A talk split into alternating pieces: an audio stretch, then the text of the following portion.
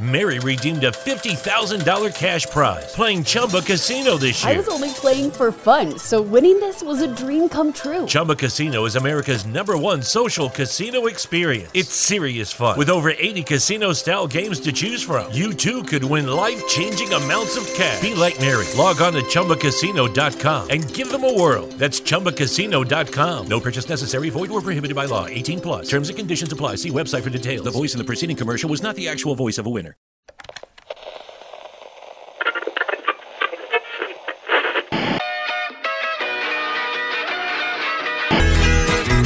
A nulla sono valse scuse e smentite. Lars von Trier, che si è detto nazista e oramai persona non gradita al Festival di Cannes, espulso con effetto immediato. La ciudad se llama Duke. Le esternazioni provocatorie del regista danese alla conferenza stampa di ieri hanno scioccato la Croisette, fatto inorridire la comunità ebraica e imbarazzato le sue stesse attrici. Capisco Hitler, ma riesco a immaginarmelo seduto nel suo bunker alla fine. I, I understand Hitler.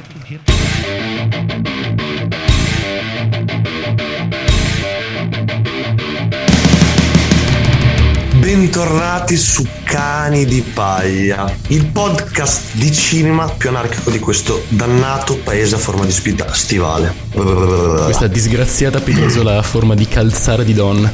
Oggi siamo qui con un altro cane di paglia, cioè Edoardo Parovel, Eccoci. il grande e unico montatore di questo cazzo di podcast, e con me Giacomo Sambella Lenzi direttamente da Cannes. Cosa ci racconti oggi, amico mio? Cosa? Allora, dipende, dipende di cosa vogliamo parlare. Vogliamo parlare di quello, vogliamo parlare di qualcos'altro che hai visto tu. In realtà io ieri più o meno non ho visto un cazzo perché ero tutto il giorno fuori a, a chillare, mettiamola così. Io l'unica cosa che Ok, ho visto riguardante il cinema è il trailer che mi hai mandato tu su WhatsApp dell'ultimo film di George Miller. L'ho visto poco fa e boh, non so, non so nemmeno come esprimere la mia reazione a parole. Non Cioè- è, non è- non è descrivibile, siamo Esatto, d'accordo. eh, eh. non, è, non è una cosa di questo mondo, tipo, è tipo qualcosa Non di di ultraterreno. È Ed bellissimo. è la- interessantissimo perché sembra una cosa veramente agli antipodi di, di Fury Road, ma in generale di Mad Max. Un Sì, po' sì, sì. come, cioè, in realtà, come tutta la sua carriera, cioè è uno che inventa Mad Max con Interceptor, eccetera, poi, poi fa Baby Maialino va in città, poi fa Happy Feet, poi torna su Fury Road e ora questo 3000 Years of Longing infatti io ho letto, oggi. ho letto un'intervista sua poco fa proprio, lui l'ha descritto proprio come un anti-Mad Max, come qualcosa di totalmente diverso. Già a partire dai- dal fatto che è molto più dialogato rispetto a Mad Max, dal fatto che è ambientato nell'arco di 3000 anni, ha detto lui, mentre Mad Max era ambientato nell'arco di 3 giorni fondamentalmente, e, e poi tutto il resto. Ieri sono uscite qualche opinione su Twitter da, da una delle prime anteprime? E una ha esordito così, eh, cito a memoria, molti diranno che è il suo The Shape of Water, ma in realtà, in realtà è il suo The Tree of è il Life. suo The Tree of Life. Sì, l'ho letto, l'ho letto, Così, bellissimo. umiltà, così. Sì, sì, sì. Tree of Life, Terence Malick, Khan. Ma i coglioni ho detto, Così. va bene. Poi, poi è molto sexy un Idris Elba da genio della lampada con le orecchie Sì, da elfo. eh, Esatto, esatto. Interessante. Poi non so se hai visto anche il poster che sembra veramente una sorta di baccanale. Ecco, Sì, sì. La cosa che mi ricorda più sia il poster che il trailer è un baccanale. Sì. Sì, è sì, sì, un'orgia di, di- di- di colori, idee, parole. Bellissimo, Sono veramente bellissimo. molto curioso. Lo vedo oggi alle 18.30 in un Hype. cinema IMAX che è un po' più O per il film, o hype per sentire anche te cosa ne pensi, cavolo. Cioè, sono troppo curioso di vedere sto cazzo di film. Bro, sono troppo Allora, curioso, in questi giorni, in questi giorni cosa abbiamo visto? Abbiamo visto, eh, vabbè, io direi di partire da Armageddon Time, che era uno dei film più attesi tra, tra quelli in selezione. Armageddon Time è il nuovo film di James Gray. James Gray, che diciamo nelle ultime due sue opere sono state Lost City of Z e Ad Astra con Brad Pitt. E dopo questo turbinio d'avventura, uno diciamo nella giungla e una nello spazio, decide di tornare un po' al suo passato e di fare questo film autobiografico ambientato nel 1980. Allora, innanzitutto ti vorrei chiedere una cosa prima di passare al film, ma secondo te come mai così tanti registi, così tanti autori in questo periodo storico comunque cercano di buttare uno sguardo verso il loro passato o comunque il passato? Cioè, tu fai riferimento anche a Paul Thomas Anderson, per esempio, a Tarantino, che cercano tutti un po' di. Vabbè, sai, Tarantino non ha mai fatto un film sul Sì, però- contemporaneo. Proprio sì, Paul Thomas Anderson, Sì, ora James Pizza, Gray. sì, sì.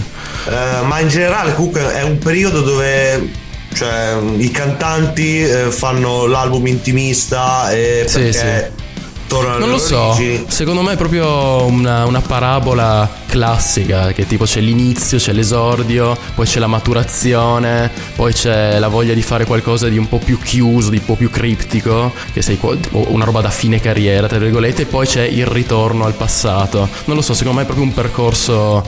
Io, io classico, penso cioè, l'ho che un di anche un volte. po' il periodo storico, nel senso la difficoltà di interpretarlo. Sono due anni in cui nessuno sa cosa succederà domani. Quindi ed è rifugiamoci- Ah. E poi eh, sono anche due anni in cui i sentimenti sono stati di base bloccati, cioè la vita è stata bloccata e quindi anche per necessità si va a raccontare tutto un altro periodo, magari cercando appunto di creare ponti. Ed è questa cosa qui che ha cercato di fare Gray in un film totalmente autobiografico. Eh, praticamente la storia parla di lui da bambino il primo giorno di scuola in questa scuola pubblica del Queens, quindi scuola pubblica americana non eh, diciamo non molto imberlettata. Ok. E il bambino è veramente molto scalmanato, un po' ribelle, classico. eh, e subito dopo, il primo giorno di scuola, torna a casa e ci fa vedere il contesto familiare in cui è cresciuto.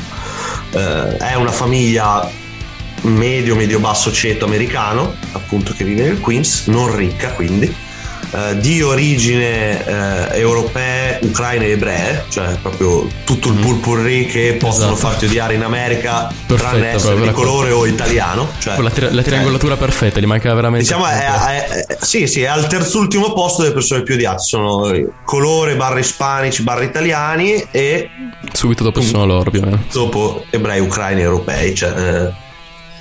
E, mh, la famiglia è composta appunto madre e padre che sono interpretati rispettivamente da Anne Hathaway e Jeremy Strong e eh, dal nonno che è effettivamente l'unica persona con cui riesce a legare il bambino che è Anthony Hopkins. In più c'è un fratello che questo però eh, ti viene subito mostrato, lui in realtà va a una scuola privata eh, altolocata. Allora, subito Gray ti pone questi due ambienti che sono poi gli ambienti dove eh, ogni persona si forma e dove si è formato anche lui. E ti mostra come lui da bambino avesse difficoltà in, entrambi i posti, cioè lui ha eh, difficoltà a legare con qualcuno a scuola se non con l'unico bambino di colore della classe e ha difficoltà a legare a casa. A causa dei mille marasmi, mille casini che fa, eccetera, eh, decidono di iscriverlo a una scuola, eh, alla scuola del fratello e nel mentre, e quindi si va a eh, scombussolare, a eh, rompere lo specchio che è la scuola e nel mentre si ammala anche il nonno, quindi si va a distruggere anche un po' l'equilibrio familiare. Ok? E da questo praticamente il film in realtà parte. Il problema qual è? Che eh, lui prova in tutti i modi anche a descriverti e, e- e a porti tante questioni, ok? Cioè non c'è solo la sua eh, parte di intimità, quindi solo il suo, diciamo, comic of age, romanzo di formazione. C'è anche il tentativo di descriverti un po' l'America di quegli anni facendo una sorta di parallelo con quella eh, degli ultimi anni, perché siamo nel 1980, eh, siamo in piena campagna elettorale di Reagan. ehm, e soprattutto per esempio nella scuola in cui va poi la, la famiglia che eh, finanzia in buona parte la scuola è la famiglia Trump ok quindi c'ha tutto questo sorta di parallelismo che però è quasi solo accennato.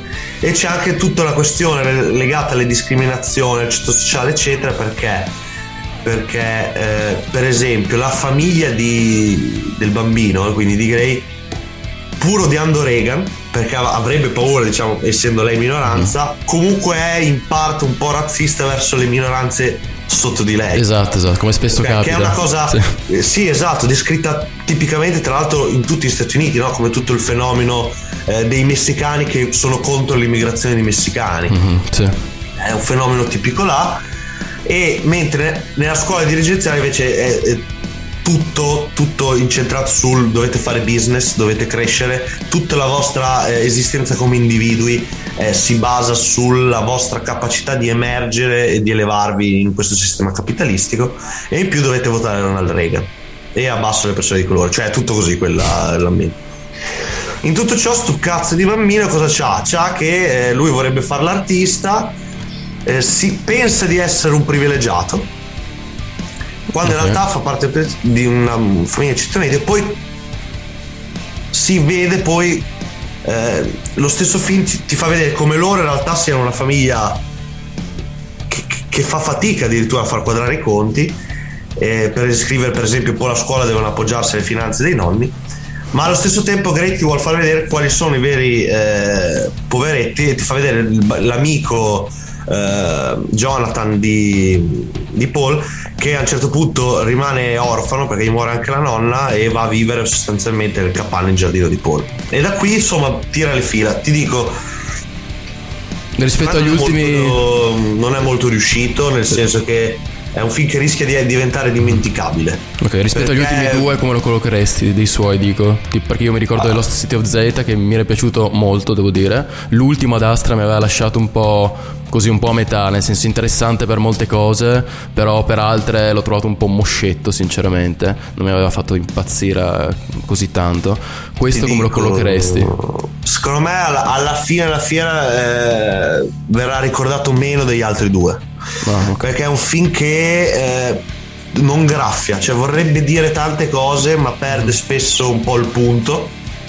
Per esempio vuole, vuole parta- parlarti di come venivano cresciuti, cioè de- de- de- del rapporto padre-figlio, che, con un padre che ha tratti un po' violento, molto autoritario, che però non riesce a impartire in realtà un'educazione vera.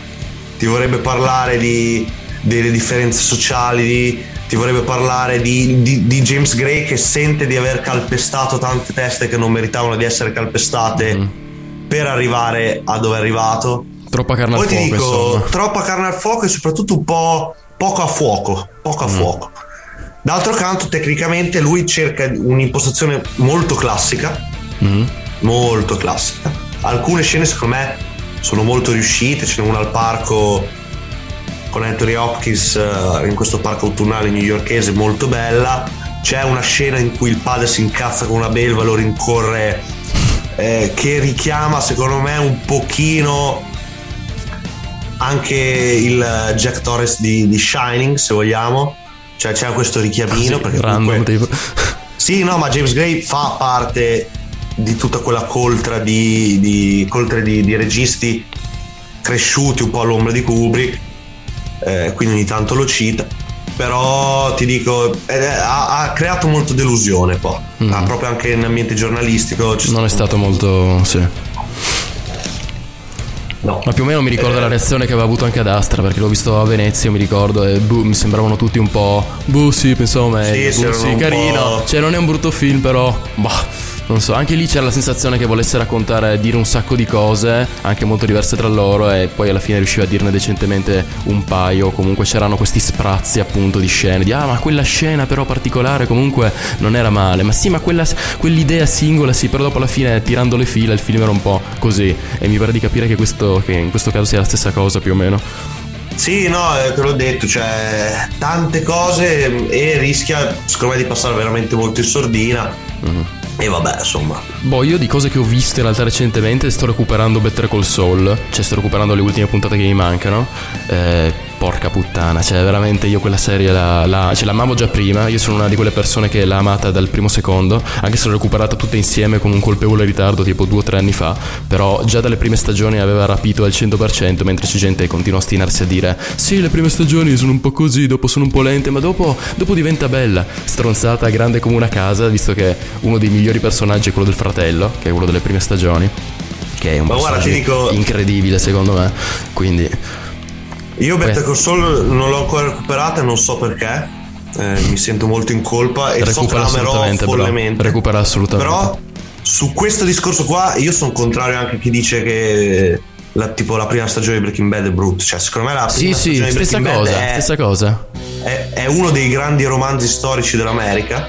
Cioè, sono sei puntate perfette. Io mi ricordo che mi Perfetto. aveva folgorato da subito. Io non, veramente non ho capito chi dice, "Eh, ma le prime sono lente, ma dopo carbura. Ma di che? Che la seconda stagione poi è la, la- forse la migliore assieme all'ultima, secondo me, addirittura. Sì, sì, anche secondo me. Cioè, secondo me delle due, ti dico, il primo è veramente una grande opera d'autore. Poi nelle altre stagioni, tranne l'ultima, soprattutto la seconda metà, che è una roba Mm. da mani nei capelli, è una serie meravigliosa, ma che a tratti va a perdere quella volontà di romanzo americano ultra realista. Cioè, ci sono le fasi che a me hanno divertito, che mi piacciono, che mi fa impazzire. Che però un dici po' più anche me, no? MacGyver, no? Cioè, un po'. un- tra, tra milioni di virgolette più mainstream, cioè più.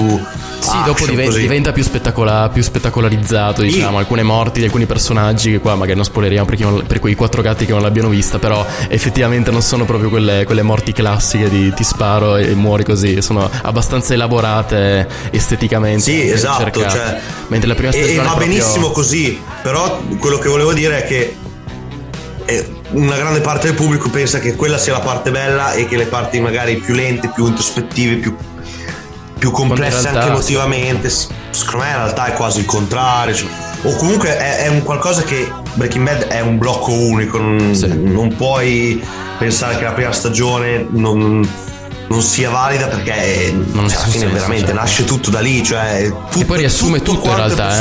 eh. Già, prima, già nella prima abbiamo l'inizio, la sua discesa nella follia graduale e lui che già diventa Heisenberg alla fine quando fa saltare in aria Sì, quel posto. esatto, ma, ma già lui lì diventa l'uomo più bugiardo della storia. Cioè, Già lì c'è tutto il percorso. in. Esatto, Esatto. esattamente.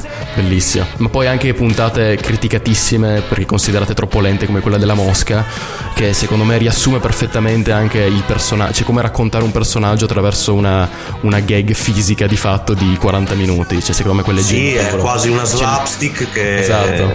che Ti racconta tutto. l'ossessione di lui, il suo disturbo ossessivo compulsivo di avere tutto sotto controllo, il fastidio di avere qualcosa che è un po' contro di una variabile che non è nelle sue mani. Con Sì, poi il rischio di, di crollo emotivo verso il finale, di rivelare Esatto, tutto quello esatto. che non deve rivelare a Bellissimo. Jess. Cioè, Quello è uno dei motivi è il colpo di genio di, di- di gente che si era ritrovato che gli mancava un episodio, ma ha finito il budget. E... Sì, esatto, esatto, perché palesemente è un episodio filler, eh, diciamoci la verità, però Sì, porca sì, troia sì. è un No, ma lì, lì proprio è stato dichiarato che loro dovevano arrivare ai fantomatici X episodi e gliene mancava uno, hanno finito budget e hanno detto vabbè, famo sta Sì, sì. mosca. Boh, vedrai che adorerai anche Better Call Saul, bro, perché è veramente poderosa, cazzo. Non è, Infatti- secondo me, non la metterei sopra Breaking Bad come molti fanno, perché secondo me, soprattutto da- dalla seconda metà della serie in poi, cioè la serie è enormemente debitrice di Breaking Bad, perché tutti i personaggi da, da Gus a Mike, eccetera, erano tutti personaggi che già avevamo visto stravisto, sviscerati in Breaking Bad, quindi... Cioè, nella mia testa dico, non potrebbe esistere tutto questo senza Breaking Bad, quindi non potrei mai metterlo sopra.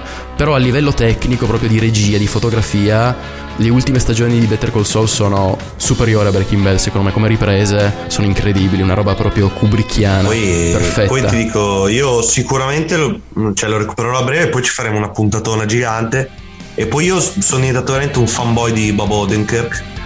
Eh, non so se hai visto Nobody. No, non l'ho visto ancora. Ah, Nobody è- devi recuperarlo, praticamente è- fa parte di tutto quel filone messo in piedi da Staleschi e tutto il suo team eh, post John Wick, no? Post John Sì, Wick, sì, post sì. Atomica Bionda. E- ed è un, sto film praticamente dove prendono Bob Odenkirk, eh, ex membro di un mercenario, una roba del genere, e lo ributtano in parte nella mischia, un po' come John Wick, ma in modo totalmente differente. Ma lì la motivazione qual è? Cioè, gli hanno ammazzato il cane, il maiale, questa volta cos'era? Perché nel film di Nicolas Cage era il maiale, cioè, qua in Joe Wick era il cane, qua cos'è?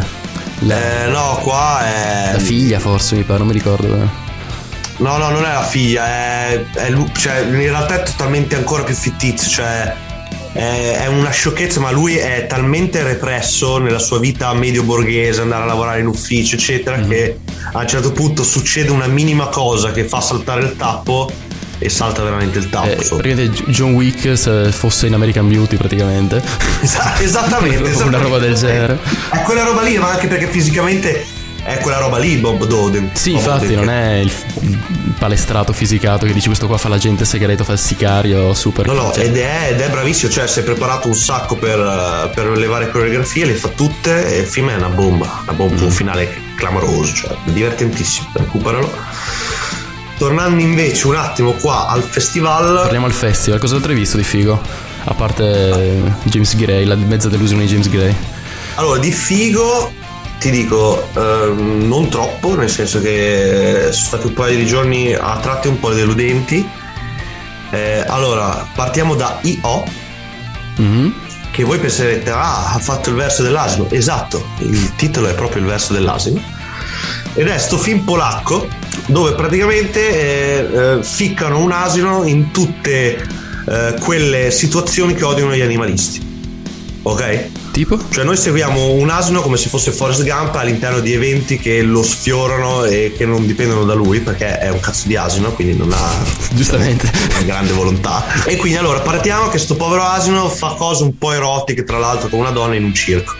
Poi vabbè, eh, lo strappano dal circo perché dicono no, il circo è ragazzi. brutto e cattivo. Oh, torto, portato via. Poi varie cose, tra cui fischia a un certo punto in mezzo alla battuta di caccia, che i cacciatori possono rappresentare tipo 50 cacciatori con un mirino laser a caso, così. Poi passa al trasporto di animali illegali, eh, mattatoi, ehm, roba da compagnia, cioè cerca di ficcarlo tra l'altro un po' in mezzo di tutta Europa, eh, perché arriva anche in Italia, eh, in mezzo a tutte situazioni che non vorrebbe fino a Lucky Land Casino asking people what's the weirdest place you've gotten lucky? Lucky? In line at the deli, I guess? Aha, in my dentist's office. More than once, actually. Do I have to say? Yes, you do. In the car before my kids' PTA meeting. Really? Yes. Excuse me, what's the weirdest place you've gotten lucky? I never win and tell. Well, there you have it. You can get lucky anywhere playing at LuckyLandSlots.com. Play for free right now. Are you feeling lucky? No purchase necessary. Void where prohibited by law. 18 plus. Terms and conditions apply. See website for details. The HIV epidemic is not over. HIV is still here. The face of HIV is so diverse. The biggest thing to reduce HIV stigma is just to talk about it. Testing and PrEP and HIV treatment and how effective it is today. Undetectable equals untransmittable. Whether you're positive or negative, there's not a wrong door. Whether it's testing or whether it's treatment, do it for you, Montgomery County. Learn more about HIV testing, treatment, and prevention at doitforyoumc.org. mattatoio finale, diciamo. Allora, il film sembra fighissimo, in realtà. Detta così è- sembra un'idea comunque a suo modo brillante, però. Eh, in realtà è. Insomma, cioè. cioè poteva, poteva andare meglio. C'è Isabelle Huppert. C'è a un certo punto anche il- uno dei- degli attori italiani che fa Baby, che adesso mi. eh, Zurzullo, tipo. Ah, ho capito chi, sì, sì. del genere. E insomma, cioè, anche questo ha, ha- fatto storcere molte bocche. Ha questa fotografia molto curata. mm, Questo è ogni tanto qualche scena riuscita. Però diciamo che non verrà ricordato come una delle grandi Eh, sorprese ok, di questo vabbè. festival. Passiamo a un'altra delusione cocente che è il film di ieri sera, che si chiama Frère et Sœur di Desplessen. Eh, film molto atteso perché arrivava, vabbè, uno dei film francesi, si chiama Cannes, eh, aveva Marion Cotillard eh, nel cast, cioè ha Marion Cotillard nel cast. Ed è stato probabilmente il peggior film che ho visto qua. Invece, cioè lo dico chiaramente, porca puttana. Siamo usciti, c'era. Perché c'erano praticamente due proiezioni in parallela, non ho visto una faccia sorridente. Tutte scuote la testa. A sbuffare, a, a porsi domande su quello che avevano Che cazzo sono venuto a fare? sì. Sì, sì, sì, no, Ucciso il mood completamente. Ha, ha ha quasi ammazzato un festival ieri sera. Porca troia. Eh, sì, sì, no, no, Film sembrava. kamikaze, un- No, sì, sì, la morte dei, dei Griffin che è arrivata e ha falciato due sale praticamente. Bellissimo, bellissimo. No, praticamente due fratelli si odiano. Ok.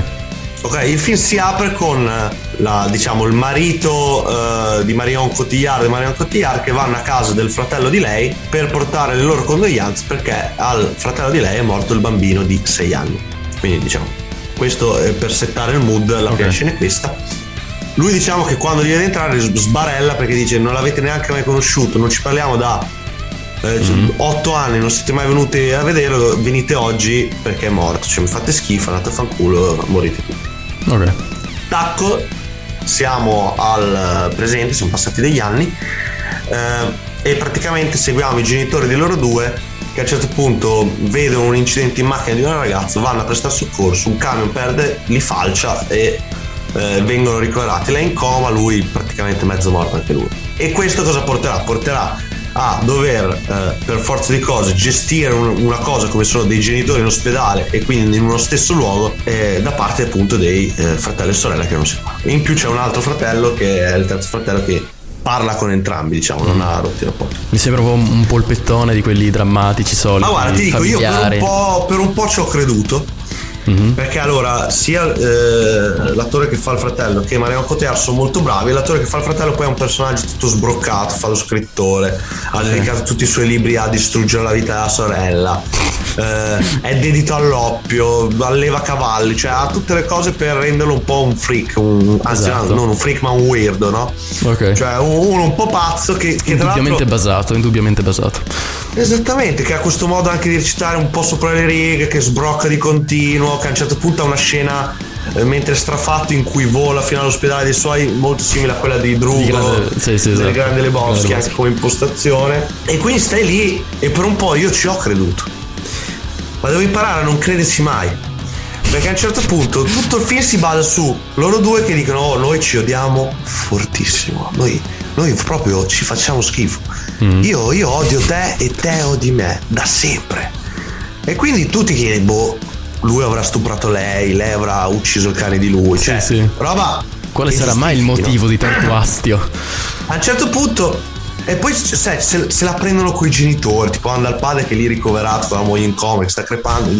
Ma perché cazzo non hai fatto qualcosa? Perché non hai impedito che ci odiassimo? Perché qua? Perché là? E in tutto ciò scopriamo che a un certo punto, cioè in realtà lei a un certo punto ha scoperto di odiare lui. Lui ci è rimasto male e ha iniziato a odiare lei. Ah, quindi proprio una roba a caso, random. Aspetta, aspetta, non è finita qua. Ma che cazzo? Dopo che muoiono entrambi i genitori, cosa succede? Che a un certo punto al supermercato loro due si inzuccano, e cioè si picchiano contro per sbaglio, si guardano, Iniziano si scusano. Ah. No, no, si scusano! Si scusano! E fanno pace! Ma che cazzo è sta roba? Dai, io pensavo. Poi dopo sarà- sai cosa succede? Sai cosa succede? Sai cosa succede? Lui va su un tetto che si vuole buttare giù, nessuno sa il perché.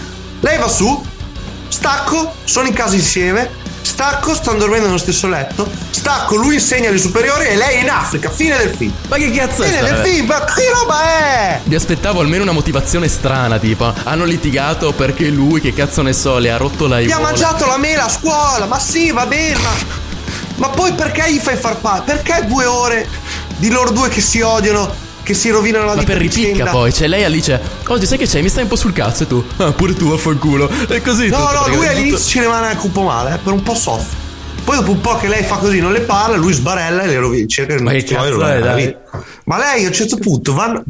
Cioè ti dice proprio, lei lo ha sempre amato. E fanno pace mentre sono lì a comprare gli hamburger di scottona al No, destra. no, no, pe- no, Ma no, va? cioè, loro due sono. Lei sta. Cioè, lui sta prendendo tipo la birra. Lei le verdure. Si girano, si danno una testata, cadono per terra. Ah, ah, ah, sei tu? Ah, ma- sta merda? Vabbè. Ma, ma sai che. Oh, ma lo sai che un po' mi dispiace che abbia litigato. Ah, ma, ma- ma anche a me. Pace? Pace. Poi lei alla fine è in Africa. ok. Lei è in Africa. Senza Lui insegna a motivo. scuola. Senza nessun motivo. Nessuno.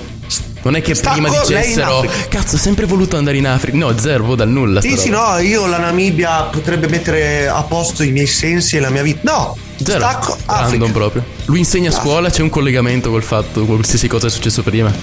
Assolutamente no. Mamma mia. Cioè, vabbè, lui è uno scrittore, ma non vuol dire che mi insegna a scuola, insomma. Sì, vabbè, sti cazzi, nel senso, cioè, hanno proprio detto, come cazzo facciamo finire sto film? Boh, facciamo che si beccano testate, fanno pace, lei va in Africa, lui va a insegnare a scuola, fine. E poi sia lui a scuola che lei in Africa. A un certo punto la fotografia è tutto il film abbastanza eh, desaturata, cupa, eh, bella ingrigita. Lui a scuola, lei in Africa, tutte e due, pum, filtro arancione e voliamo, voliamo. Boiono le parole, sì. cioè. Oh, Io, io posso immaginarmi controllo. proprio titoli di coda, la tua faccia e la faccia di quelli attorno, tutti che si guardano come dire, che, che cazzo...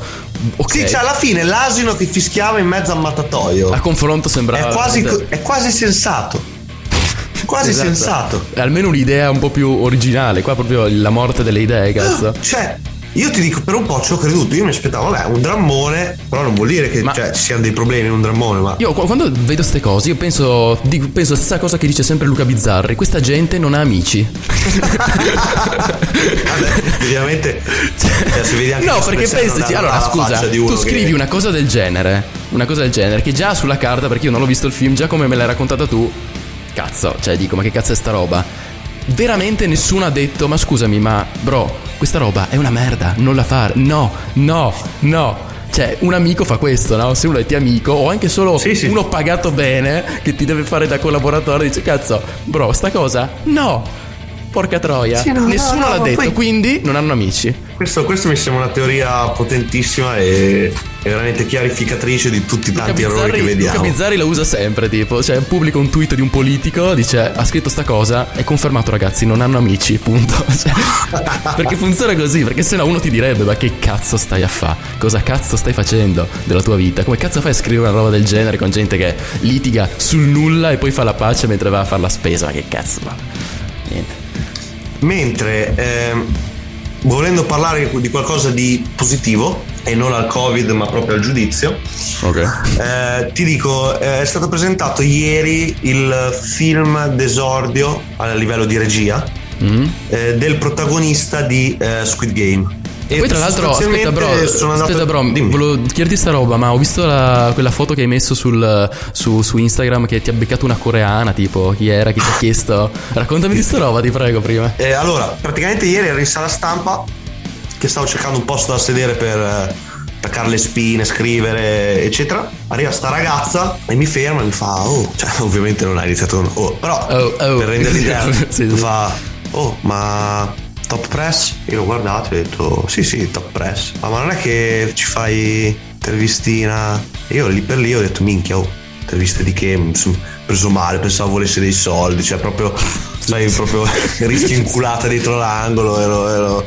preoccupatissimo. Sono andato a prendere il ragazzo Carlo che è, Mhm. qui con me. Ho detto dai vieni facciamo sta cosa insieme, almeno cioè, posso raccontare che ho un testimone Sì, sì, e esatto, vieni a fare esatto. anche te. No, che non me la sono sognata, che non sono pazzo, esatto. Allora, io non avevo chiesto su, di, mm, su cosa fosse, no? Ehm, quando sono andato lì ho detto, eh, insomma, dove ci mettiamo? Ci fa mettere su questo ponte che collega insomma, la sala stampa a un altro posto. Posiziona tutto, ci dà un microfono, diciamo, Bluetooth Mhm. e eh, ci fa, ascolta, ma parliamo dello stato del cinema coreano. Io mi sono illuminati gli occhi e ho detto, vabbè, cioè, una grandissima. Sì, posso immaginare proprio altro ti sciogli e dici no vabbè stiamo qua L'ho guardato, ho detto, io non farei altro nella vita. E appunto, visto che ieri veniva presentato Ant, di cui adesso parliamo, voleva chiedere un po' cosa pensavamo di Ant. Io non l'avevo visto e l'altro sì, quindi Mhm. io l'ho visto dopo. E poi dello stato del cinema coreano, perché poi ehm, lunedì presentano anche Park Chan-wook, quindi cioè c'è del gran gas, poi sai, cinema coreano tra Parasite, eh, i BTS nel K-pop, Squid Game nelle serie TV, adesso fa la casa di carta coreana, cioè sì sì sta eh, avendo una un'esplosione la nuova serie livello- meravigliosa che c'è su Apple TV, sempre coreana. Quindi insomma c'è un boom che in realtà uno analizzare è da vent'anni che è in crescita sì sì però a livello diciamo globale mainstream comunque c'è Sì, sì, comincia a essere raccogliendo i grossi frutti a livello mass mediatico. Sì. e in questo, diciamo, mi ha creato un grande contesto, siamo, siamo veramente bravi, perché Ant, secondo me, va a entrare in questo contesto. Il contesto, diciamo, di, di esportazione di cinema e cultura coreana si vede molto anche in Ant, che è appunto eh, l'opera prima come regista del protagonista di Squid Game, che ehm, incredibilmente eh, alla sua opera prima butta su un film che è veramente degno di nota. No non l'avrei detto io non avrei detto Eh, neanche io non gli davo un euro, non gli davo un euro e invece è un film che tra l'altro secondo me ha anche un budgettone di quelli importanti che ha dei risvolti mainstream a un certo punto, ma adesso andiamo un attimo a raccontarlo. vai Allora, è ambientato anche questo negli anni Ottanta. Per comprenderlo al meglio, secondo me, ed è questo uno dei suoi possibili limiti a livello commerciale in Occidente, ci vuole un minimo di contesto storico e politico eh, sudcoreano e in generale della penisola coreana.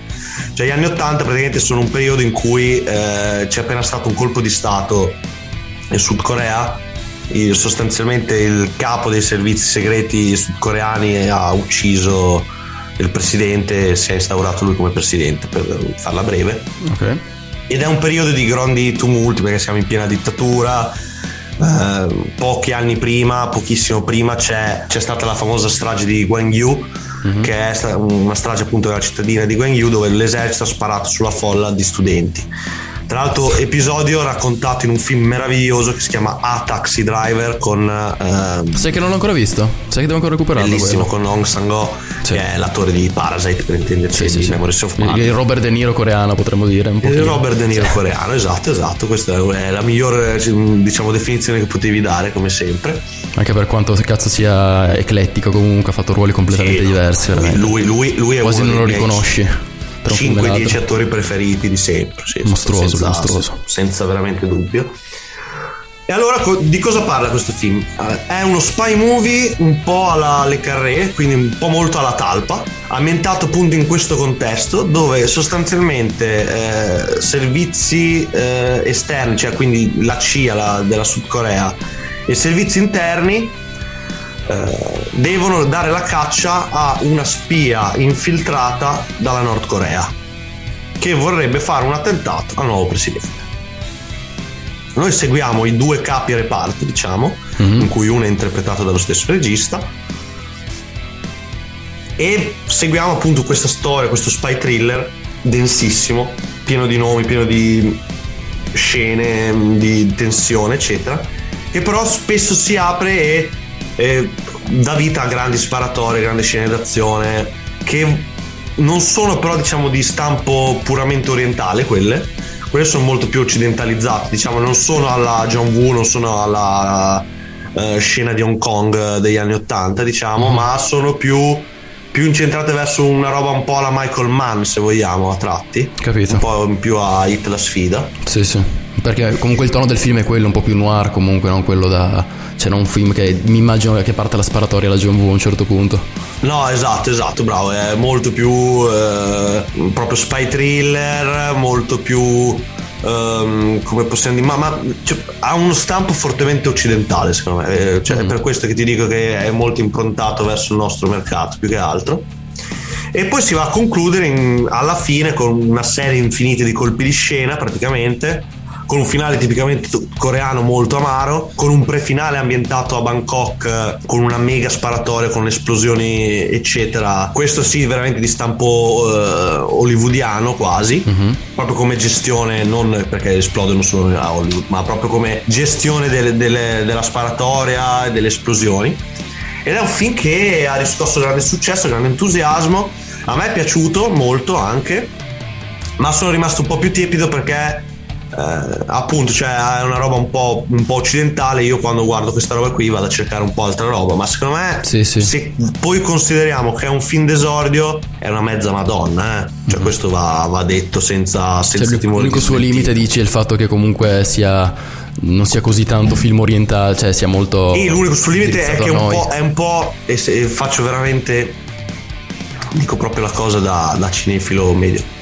È un po'. Un po' commerciale. Però, eh, cioè, nel senso ce ne fossero, eh. Cioè, Sì, sì, sì, senso- voglio, voglio. No, è, è godurio, è proprio godurioso. Cioè, lo guardi veramente volentieri. Entri in questo mondo di spy thriller e poi invece dov'è che si riallaccia molto alla Corea? In questa cosa che eh, questa corrente politica culturale che ormai c'è da vent'anni, soprattutto in Sud Corea, che è volta alla distensione tra i due paesi. Mhm. Ok, cioè i nordcoreani non sono descritti come i nemici, ma entrambi i governi, sudcoreano e nordcoreano, sono descritti come nemici. A livello di popolazione c'è proprio questo sentimento di popolo che è stato disunito da fattori esterni. Ovviamente c'è una grande critica anche a- a- agli Stati Uniti, perché i sudcoreani soffrono l'ingerenza statunitense sul loro territorio a livello geopolitico. E quindi è molto interessante da quel punto di vista. Figo, figo, mi ha fatto, mi ha fatto proprio venire voglia di, di recuperarlo, cazzo, appena uscirà da noi. Se uscirà da noi, non so quando, non ho idea. Eh, lo so, allora praticamente lui- quel film è stato portato qua perché una cosa che forse molti amici non sanno è che Cannes, oltre ad essere un festival importante, in realtà è il più grande mercato di film a livello internazionale. Cioè tanti titoli vengono portati qua, sotto il palais c'è una zona che si chiama Marché, è dove si vendono e si comprano diritti di film sia ancora da realizzare sia a livello di distribuzione quindi a volte porti il, il film come progetto per esempio Sì, sì. Cronenberg verrà col progetto del nuovo film che è stato annunciato a breve con solo praticamente trama, idee e Vincent Cassel nel cast e si verrà venduto Beh, direi che progetto. già così comunque è abbastanza. Poi godiamo, Mi, mi hai già godiamo convinto, David, Esatto. grazie. Non voglio sapere altro. Guarda compro quello e anche duetti di crudo David Sì, ecco, eh. che faccio? Lascio, tipo, sì, grazie. Sono visto di Cassello. eh. e eh, invece ci sono progetti come Ant che arrivano fatti e finiti e che hanno già sicuramente una distribuzione interna Mhm. perché Ant è uno di quei film che secondo me sbancherà il botteghino sudcoreano ma che arriva qua per cercare anche una distribuzione estera che sia sì, sì. su piattaforma o in sala Mhm. Bombroschi, quanto abbiamo fatto qua? Avremmo fatto almeno una mezz'ora, vediamo. Boh, non ho idea adesso quanto abbiamo fatto, perché. Però Vabbè, abbastanza sicuro, comunque. Prossima puntata di cosa, di cosa parleremo? Allora, cioè, la prossima puntata la dobbiamo Penso- fare. fa- facciamola per il film eh, nuovo di, di Cosola, come si chiama? Di Parcha Walk. La farei. La prossima puntata facciamo una Giga Can perché facciamo George Miller, Parchan Wook e Cronenberg. Porca troia, la sacra, la sacra trinità proprio. Guarda, se, se te ci sei, lunedì sera tardi la facciamo. Sì, facciamo una puntata notturna su, su questi tre. Sì, perché io oggi vedo Miller, domani vedo altre cose, tra cui cioè, c'è un film di Dupieux che si chiama tipo Fumare fa tossire, dove ah, ti devo leggere la trama. Cioè, la trama non c'entra niente col titolo, eh. Poi in copertina ci sono una sorta È, tipo di. è un- è una metafora praticamente di quello. Ah, non lo so, in copertina c'è una sorta di Power Ranger. Che cazzo? Vabbè, vai, leggi la trama. 5 Power Ranger. Allora, dopo una devastante battaglia contro una diabolica tartaruga, un team di 5 Avengers, conosciuti come il Tobacco Force, è mandato a, insomma, a decidere sul futuro di questa cosa qua. eh, cioè, e soprattutto a prendere una decisione dopo che l'impero del male ha deciso di annientare la Terra. Ok, eh, il titolo vuol dire tipo arriviamo e ti facciamo male perché fumare fa tossire, cioè cazzo, non so, Esatto. più o meno è quello, una minaccia tipo, Sì, arriva sì, di sì. tabacco forse, ricordati fumare fa tossire, così. Come la chiudiamo questa? Eh, la chiudiamo... Eh, bella domanda, Boh, ci verrà in mente dopo, mi sa, col solito audio tuo di Whatsapp chiuderei, che ci verrà in mente dopo. Potremmo chiuderla con. eh, Sì, sì, sì, sì, facciamo, faccio un audio. Ormai quello lì è il meme. Dopo faccio un quello- audio È appena mi viene in mente quella. qualcosa. Sì, sì, vai, sì. vai. E ci vediamo, cari cani di paglia, lunedì sera con una puntata notturna su una trinità di registi che veramente levati proprio. Alla prossima. Messaggio dal direttivo speciale dei cani di paglia. Il cinema? La settima arte? Beh, quello è il nostro cortile, la nostra zona, la materia con cui ci nutriamo. Se non siete competenti, se non vi piace l'anarchia, se pensate di essere migliori per diritto di nascita, andatevene. Ripeto, siamo i cani di paglia. O vi unite a noi, oppure state fuori dal nostro territorio.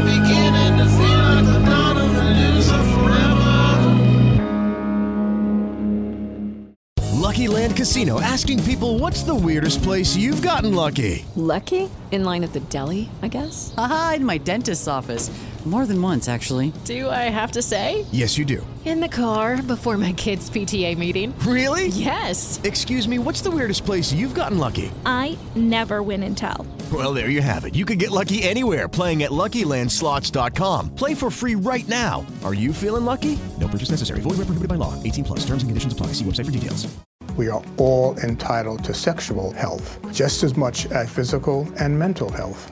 We want to make it easier for folks to find resources. However, they engage with us, there's no wrong door. So it's important that people are able to get access to care that is affirming. Talking about what their sex life is, about their concerns, and to make sure they're healthy. Do it for them. Do it for you, Montgomery County. Your sexual health matters. Visit doitforumc.org.